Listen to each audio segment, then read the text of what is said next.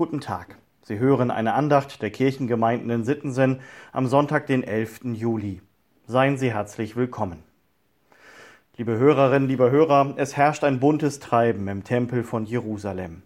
Menschen aus vielen Teilen der Welt sind zu einem Fest zusammengekommen. Händler bieten ihre Waren feil. Unterschiedliche Opfertiere werden verkauft. Sie müssen strengen Reinheitsvorschriften entsprechen. Die Armen können sich vielleicht eine Taube leisten. Für die Reicheren gibt es Schafe oder sogar Ochsen. Als Zahlungsmittel sind nur ganz bestimmte Münzen anerkannt. Das ist die Tempelwährung. Deshalb stehen neben den Verkaufsständen auch noch zahlreiche Wechselstuben. Alles in allem eine ganz ordentliche Gelddruckmaschine. Ein sicherer Gewinn für die Händler und Wechsler. Die Pilger sind auf sie angewiesen. Es gibt öfter Streit um die Preise. Da geht es manchmal hoch her, ein Treiben wie auf einem Bazar. Und das an diesem heiligen Ort. Jetzt gerade rumort es mal wieder in einer Ecke. Es wird lauter, ein Wortgefecht. Und dann dreht einer der Pilger durch.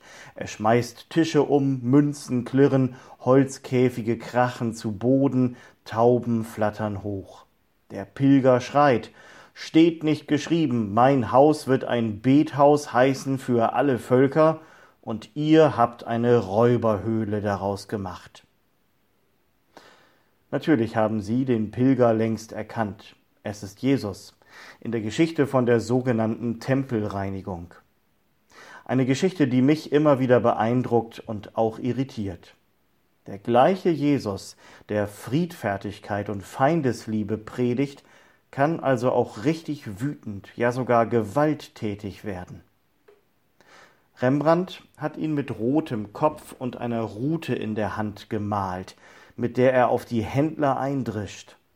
Ein Fanatiker, ein Eiferer für seinen Gott, der es nicht erträgt, wenn mit dem Glauben Geschäfte gemacht werden.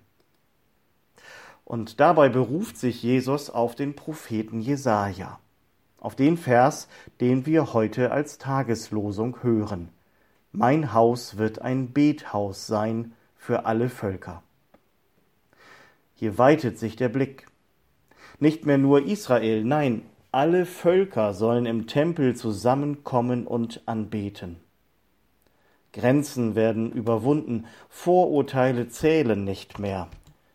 Eine Vision für eine friedliche Zukunft, fast zu schön, um wahr zu sein. Aber Jesus bringt den Menschen eben genau diese Vision wieder in Erinnerung, wenngleich auf eine sehr rabiate Art und Weise. Mit ihm weitet sich der Blick. Allen Völkern gilt seine frohe Botschaft, und der Lehrtext für heute aus dem Kolosserbrief stimmt darin ein. Da ist nicht mehr Grieche oder Jude, Beschnittener oder Unbeschnittener, nicht Grieche, Sküte, Sklave, Freier, sondern alles und in allen Christus. Ob Jesus dafür jetzt im Tempel randalieren musste? Jedenfalls sollte er uns darin nicht als Vorbild dienen, aber in seinem Einsatz Grenzen zu überwinden. Auch vieles von dem, was wir in unseren Gottesdiensten und Veranstaltungen tun, ist ja von unseren Gewohnheiten geprägt. Manches tun wir, weil das schon immer so war. Und wer neu dazukommt, der muss eben werden wie wir. Jesaja und Jesus machen uns Mut, es anders zu machen. Uns einzulassen darauf, dass Gott alle Menschen ruft. Egal woher sie kommen, welche Kleidung sie tragen, wie viel Geld sie haben und welche Musik sie hören. Ein Bethaus für alle Völker, ein offenes Haus für jeden Menschen. Ist das nicht auch eine tolle Vision für unsere Kirche? Kommen Sie gut durch diesen Sonntag und die neue Woche, im Vertrauen auf Gott und unter seinem Segen. Ihr Pastor Sven Kaas.